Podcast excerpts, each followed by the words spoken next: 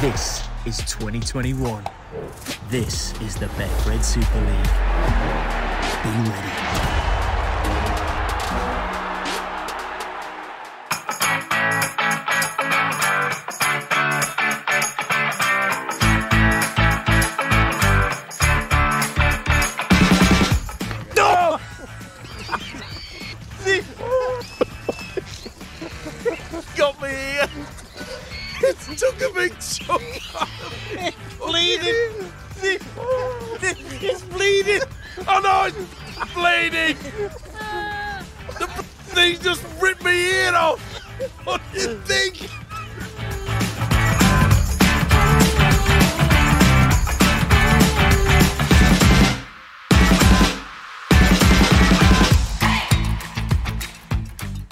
Hello again. It's Eddie and Stevo, the podcast sponsored by Betfred. You're welcome along. And it's been another busy week, starting with Her Majesty the Queen's birthday honours list, which has recognised five rugby league people.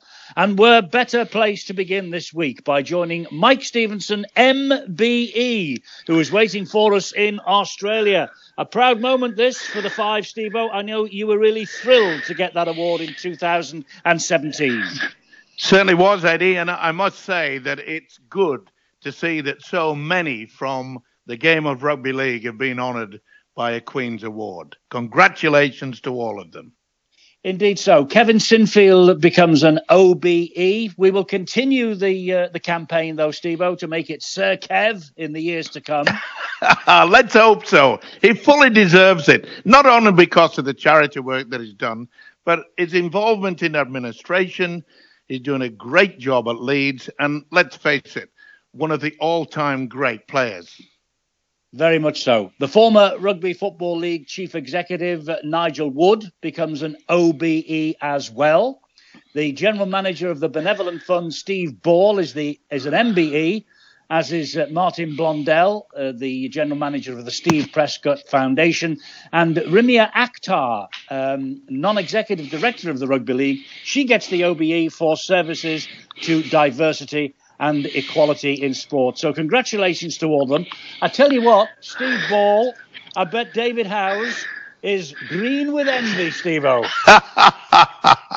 Listen, David Howes has done a great job for rugby league in the past. And yes, it's a shame that he wasn't recognized. But I must say, Stephen Ball is a very close friend of mine. I have known him for years. We've done quite a lot of work together in the development uh, fund, etc., and so forth. What this man has done to help people that have been injured on the field of play is second to none. I'm not taking anything away from Kevin Sinfield uh, or Nigel Wood, but for me, Stephen Ball is one of the hardest jobs in the history of rugby league. Here is a man that has to go and tell the parents that his son has been injured and will be incapacitated for quite some time, maybe in a wheelchair. It is the worst job that I could ever think of. But this man, Stephen Ball, absolutely marvelous that he's been honoured with an MBE. Indeed so. Congratulations to him. And indeed, as we say, to to all five of them. Right, let's let's have a look at the George the George Williams situation, Steve. It crops up week after week after week, and after 32 appearances since his debut last year, where's he going? Wigan, I suspect. Well, you would think so. They've made it quite clear that they want to bring him back into the fold. But as I sort of mentioned last week, Eddie, it's not easy to leave Australia and catch a plane back to the UK. A lot of people over here say he's on his way already and he'll be he'll be here this week. That's not the case then. Now, if Canberra has pulled a few strings, I don't know. I'm not privy to that sort of information. But I can assure you, Eddie, I, I am desperate to get back because I've been invited uh, to go see the World Cup this year. And let me tell everybody that if Stevo is struggling with all his contacts in the echelons of Australia, uh, George Williams must be battling as well. Well, you mentioned that I was awarded the MBE, Eddie. Maybe if I sort of get onto the phone to the Queen, maybe she mm. might be able to pull a few strings. you never know. Or Boris. Boris, he's got a few other things on his mind at the moment, but Boris Johnson might help you out. Who knows? Talking of which, four new faces in the England 35 man squad for the World Cup Joe Westerman and Reece Lyne of Wakefield, Gareth Widdop, who performed a man of the match show against Wakefield last week, uh, and also Tom Davies of the Catalan Dragons. They're all in the squad for this uh, combined All Stars match on June the 25th at, Warrington. Yeah, and I think it, he's made it quite clear, hasn't he, the English coach, Shaun Wane? He said, listen, anyone that plays out of their skin will get the opportunity to play for England in the World Cup. He's made it quite clear, and it should be that way. There's no point in looking back and saying, oh, he's been a great one. He has been a great one. What we need is great ones at the top of their fitness levels when they play and it comes round to the World Cup. We don't have to pick on names. And let's face it, sometimes we have done that. We've fallen prey and we've fallen into that category where, oh, yes, but he's an all time great. Look, there comes a time when you might be not playing well, you might be off colour, you might this, that, and the other. We need a full squad fully fit, not carrying injuries, 100% fit, because it's the only way we're going to have a chance to lift that World Cup again. Well, that's true. And of course, a congested, highly congested fixture list is coming up. We, we lost a couple of fixtures this last weekend to the uh, the pandemic, Stevo. Things could get worse in the weeks and months ahead. Please God, that will not happen. But there's a great danger, isn't there, that the England players might go into this World Cup absolutely shattered. Yes, it, it could come to a situation where later in the season there may be more games cancelled. We don't know. Uh, it's unknown what's going to happen in the future. I'm like you. I do hope that the, the World Cup gets underway with no problems and with fans at the ground. But this scare again, I, I try to tell people, please go get a vaccination. I'm not a medical man, but I think that the numbers tell me that the more people who get the vaccination, the first jab and the second jab, the better chance we have of beating this pandemic. It sounds Absolutely. so simple. It sounds so simple to me. Me too. I'm with you there a hundred percent. Get the, the jabs and let's get back to some sort of normality. That's what we're all desperate for. Kevin Brown, uh, he will retire at the end of this year. He's currently injured. He's hoping to make a comeback before the end of the season, and it would be a nice and fitting way uh, to go out. Um, I remember, um, we've got some great memories of Kev. I remember you giving him a Man of the Match award on his debut for Wigan. Remember that when you, you actually forked out for a watch for him? Uh, and uh, my wallet is still suffering from that particular situation. No, on a serious note, that day when he made his debut for Wigan, he wasn't given the man of the match. I was not selecting the man of the match those days. And I thought that the way this young kid had come out, he tackled his heart out, little kicking game, nice. He did everything that I thought that you could expect from a debutant. And believe you me, I thought he hasn't got the man of the match. And it was a watch at that time. So I bought him one. And you know, about four or five years ago, Eddie, I bumped into his father. And his father said, do you remember this? And obviously, Kevin had given his father the watch. But it was so nice that he came up to me, his father, and said, Do you remember that? Of course, I remember it. Cost me a fortune. and he's, he is, and he was a great player, wasn't he, Kevin Brown? And, and at the moment, Salford are are missing him terribly, as they're missing Krisnan Inu, who is uh, suspended by the club. Kallum Watkins is out. Joe Burgess made his debut last weekend, had a quiet one. Dan Sarginson is out. Uh, Salford, uh, they're in a little bit of a trouble, aren't they? I'm afraid. I wouldn't say little. I'd say big. And it's not going to be easy for them to get back into it. And it looks that Kevin Brown's injury uh, is certainly not going to be overcome within the next two or three months. Let's hope he can come back and go out the way that every other player wants to, and that's play his final match. It would be disheartening to know if that injury means that he will never ever put on a pair of boots again. Indeed so, and let's hope his final match isn't a crucial, crucial, critical match of keeping Salford in, in the Super League. But things, as you say, are not looking good at the minute for, for the Red Devils. No, and let's hope that he can have that final moment, Eddie, because when you look through his career, how many times has he lost at Wembley? It's an amazing, amazing stat about this yeah. man. Four, just, four times, four times in four different clubs. And it's it, it's an amazing record all on its own, isn't it? Maybe he can come with us, Eddie, and we can invite him to sit and watch the next Wembley final, eh?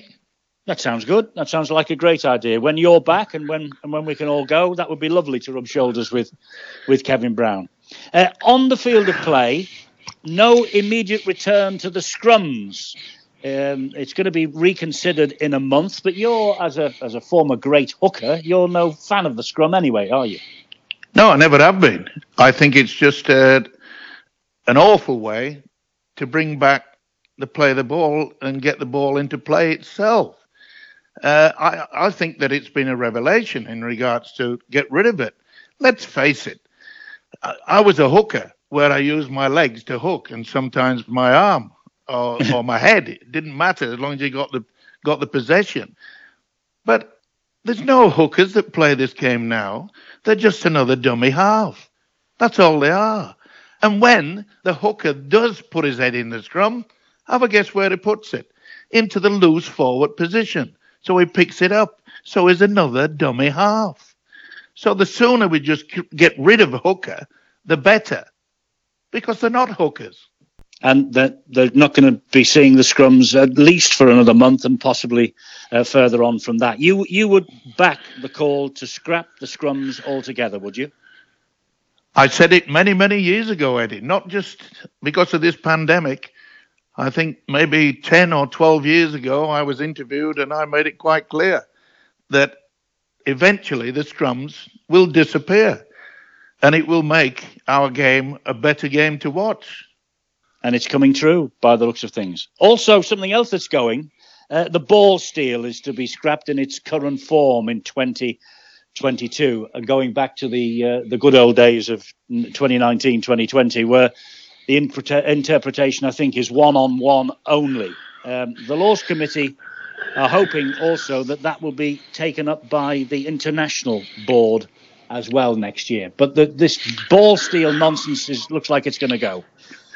Well, it's not often I defend the referees, but it's been confusing for the whistleblowers, and any help that they can get, I think they've done the right thing.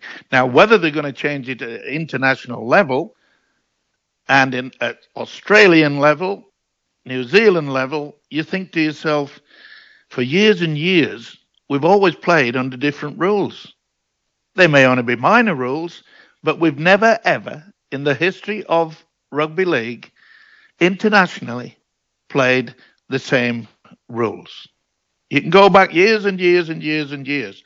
They always had something different in each different country. Yeah, it's about time that was ended. There's no question about that. In, in, in association football, they play the same rules in every country of of the world where the game is played. So why shouldn't rugby league be the same? I'm, I'm with you on that 100%. Yeah, and so you should be. I mean, we've just had one of the most famous games that they have in Australia, the State of Origin.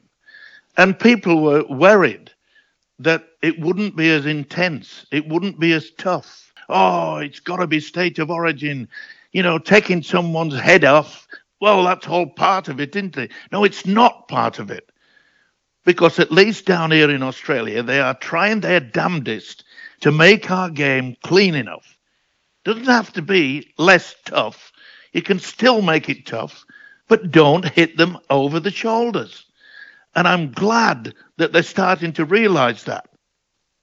And it was a great game. I know it was a bit one-sided last Wednesday, but a it bit. was fantastic. I thought it was fantastic because it was still rough and tough. For those who might have missed it, the scoreline was New South Wales 50, Queensland 6.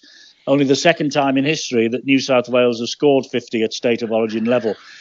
Uh, Queensland better improve for the second game, hadn't they? They're in Brisbane later this month. Well, they can't get any worse, can they? Not really. And, and listen, they were outplayed both in attack and defence. And the coach, Brad Fittler, came up with a classic set of situations whereby the forwards, especially in defence, just pushed back the Queenslanders. And when they had the ball in attack, they got over the advantage line and they never allowed Queensland to get anywhere near that. Queensland played most of the game in their own half. And then they came up with mistakes when they tried to pass it ball out wide, etc., and so forth. But the tactics that Fittler had was outstanding.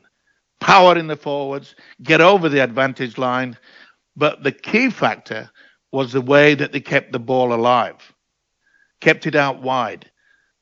Normally, they go wide on one side on the left, but New South Wales were doing what Penrith have done for the last two seasons. They are fantastic at keeping that ball from one side to the other. And what about Tom Trbojevic? A hat trick, but the mere fact that Fittler, he doesn't tell Tom how to play the game of rugby league. He just says, go out there and search, do what you want. And it was same with Latrell Mitchell. And he did exactly the same thing he was given the roving role, get into it, this, that, and the other. They were outstanding. And Nathan Cleary. And with seven Penrith players in the New South Wales playing squad, you say to yourself, that's not a bad move, is it? They're one of the best teams that I've watched for many, many a year. Outstanding. Yes, wonderful, wonderful performance from New South Wales. A, a blowout scoreline. We only had four matches, as I say, in Super League uh, this week. Um, Hull were good enough to bounce back from their Wembley disappointment to beat Castleford Tigers by 30 points to 12. Um, Warrington were simply too good for Wakefield. Wakefield held up apparently on the motorway uh, in their travel plans and they only arrived 45 minutes before kick-off. Um, the big blowout was Hull Kingston Rovers beating Salford by 40 points to 4. Now, a lot is being made about um, Hull Kingston Rovers and the way that they are playing at the moment. Um, they are playing really well, but there are some big tests to come. Wigan, Saints twice, the Hull derby, Catalan twice, Salford away in the next seven. We'll see just how good the Rovers are, won't we? You sure will. You could not wish for a worse lineup in your fixtures because it will really test them. But full credit to the Rovers. They're playing some outstanding rugby league football. They are taking a bit of a leaf out of the Australian style. Maybe he's been watching Brad Fittler. I don't know. Maybe he's been watching Penrith Panthers. And why should they not be looking at the style that they play? Keep the ball going out wide from one side to the other. It confuses the opposition. And once you get a roll on, it's difficult to get back into the game. But the proof in the pudding are those teams that you've just mentioned. It won't be easy, but don't be surprised if they come up with not just one win, but two out of the next fixtures. Well, they've also got Ryan Hall, who is the leading scorer in the Betfred Super League, Steve leading try scorer. He's top of the charts. And Jordan Abdull, who is racing up the Man of Steel voting. So, you know, they're catching the eye. They're catching the eye all round. They certainly are, and isn't it amazing? you know, Hall, when he came to play in Australia, could not score a try. He, he, he never scored a try for the Roosters. In all the time that he played down here in Australia, he went straight back and is just back into this, the old swinging game. He's got strength, he's got power, and he's got speed. And I, I'm glad for him because a lot of people criticised him down under. They said, "Hang on, this this is a super international for England, etc., and so forth." And it just maybe shows you that the centres play a different style than what we have in the UK, because wingers like to score tries, and you most of the time it's the centres that are creating their opportunities. He didn't get that in Australia. That's only my view. But I think it's been proved that give him a good centre, he'll score the try. And hasn't he scored some crackers? Yeah. Remember when remember when Leeds came back at it, at Huddersfield? It looked as though it was all over. To top of the table. Remember that? What about that try that he scored? I know. How can we ever? How can we ever forget that? How can we ever forget that? It was a wonderful moment. I think we ought to mention in dispatches, by the way, the Catalan Dragons. They are sitting pretty at the top of the table, but they struggled against bottom of the table Leigh. They only won by six points, 36 to 30. Um, so well done, Catalan. But poor old Leigh. You know they have been close on a few occasions this year. First game against Wigan, they should have won, to be fair. Yep. And Yep. a narrow defeat to the Catalan Dragons. I just wonder, Steve if they can get out of the bother they're in. I just wonder. Well, the new coach has a lot on his shoulders, uh, but sometimes, you know, when you sack a coach and the assistant comes in, takes over, the players sometimes look in the mirror and say, maybe it was our fault. Maybe we're not playing as well as we should. Maybe we're not giving as much at training. Maybe we're not being resourceful on the field of play. Make sure that we don't miss tackles. And by all accounts, uh, Leigh should have beaten Catalan, and that would have been that would have been the surprise of the weekend. It would have been, and it would have set them up nicely because, as we say, Salford are going through the horrors, uh, and it, well, it's still not over. It's still not over for Leigh. You know, there's only there's only two points in it. To be fair, there's only one win for Salford all year. Leigh ten from ten games played and no wins. So you know, as I say, th- they they are getting they are getting closer. Um, it's been a really busy week up here. What's what's been happening down under? Well, you, talk about a team that's only one had one win uh, throughout the season, and that was the case today when Canterbury took on hot favourite St George Illawarra, and they lost 28-6. St George were red hot favourites to win this against the Canterbury side that had just not been playing well at all. But boy, they clicked today.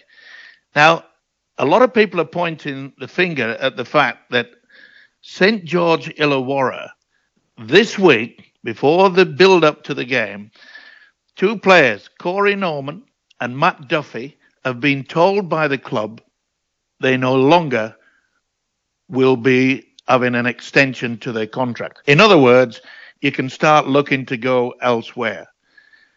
Now, I don't know why clubs do this, and I don't know why that you should bring in rules and regulations to more or less say and tell two players halfway through the season, oh, by the way, we don't want you. Does that lead yourself to saying, well, there can't be much enthusiasm by the rest of them? I mean, we know it's all about money and get as much as you can.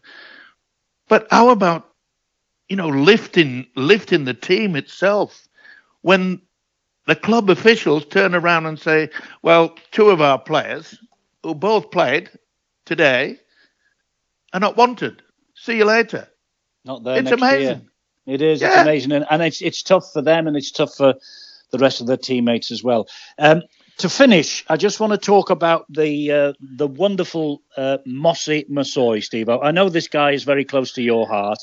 He Yep. has inspired the design of the All Stars playing kit that will be seen against England on the 25th of June. It's been pictured and sent round the world, modelled by the All Stars skipper Jackson Hastings. Uh, wasn't he an England international once upon a time? Anyway, I don't think you. I don't think he'll play again for England. Not under the current coach, you're right. Um, but it's a fantastic jersey, and uh, you know it, it's got Mossy. If you pardon the pun, it's got Mossy's name written all over it. Yeah, I've seen the photos of it, and I think it's a, a, wonderful idea. And keeping this this young fella involved in the game, uh, it has to happen all the way through.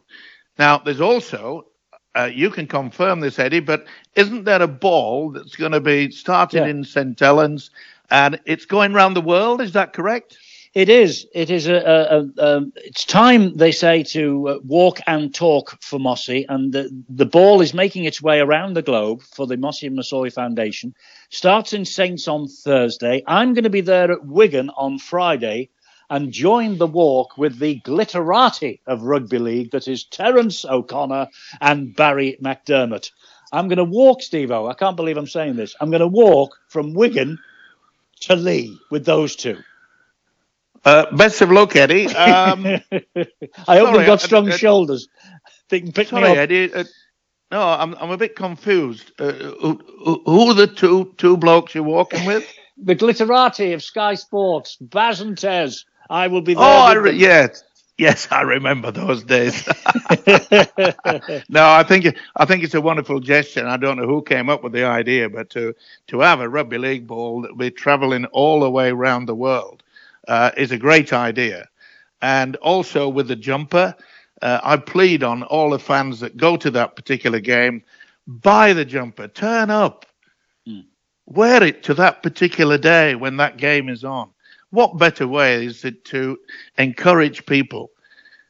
And I'm getting back to the fact that Stephen Ball has been awarded an, an MBE, Eddie, because it, he was the first person to go and see Mossy Masoe when he had that bad injury. Here is a man that had to go and face the family and Mossy and and try to encourage people that you know you won't be left out of the uh, the league in rugby league. You won't be left out. You won't be just discarded to one side. This is why it's so important for me, a friend of Stephen Ball, that he got that Queen's Award. Absolutely. And the ball, the, the, the English ball, I know there is a ball that's going to be going around the NRL as well later the year, but, but this English ball will arrive at Hull for the derby on July the 1st. And I believe that Mossy is going to be carting it into the stadium. That will be a really, really emotional night for him. And providing I survive, uh, and providing Barry and Terry get me across the finish line on Friday morning, um, I'll see you next week. You sure will. And can I inquire as to how far your walk will be? from Wigan to Leigh. Now, I've not looked it up on the map, and I don't know how far it is, but I think it's about six miles in it. I think five or six miles. Well, if you if you start on the border and then finish on the other border, it's about 100 yards. No, no, it's from it's from the Wigan ground to the Leigh ground. That's that's the route, and I'll have the oxygen ready. I've got the walking boots all clean, and I shall be there on Friday, and I'll be back with you next week. Good to talk, Steve-O. Take it easy. Take care.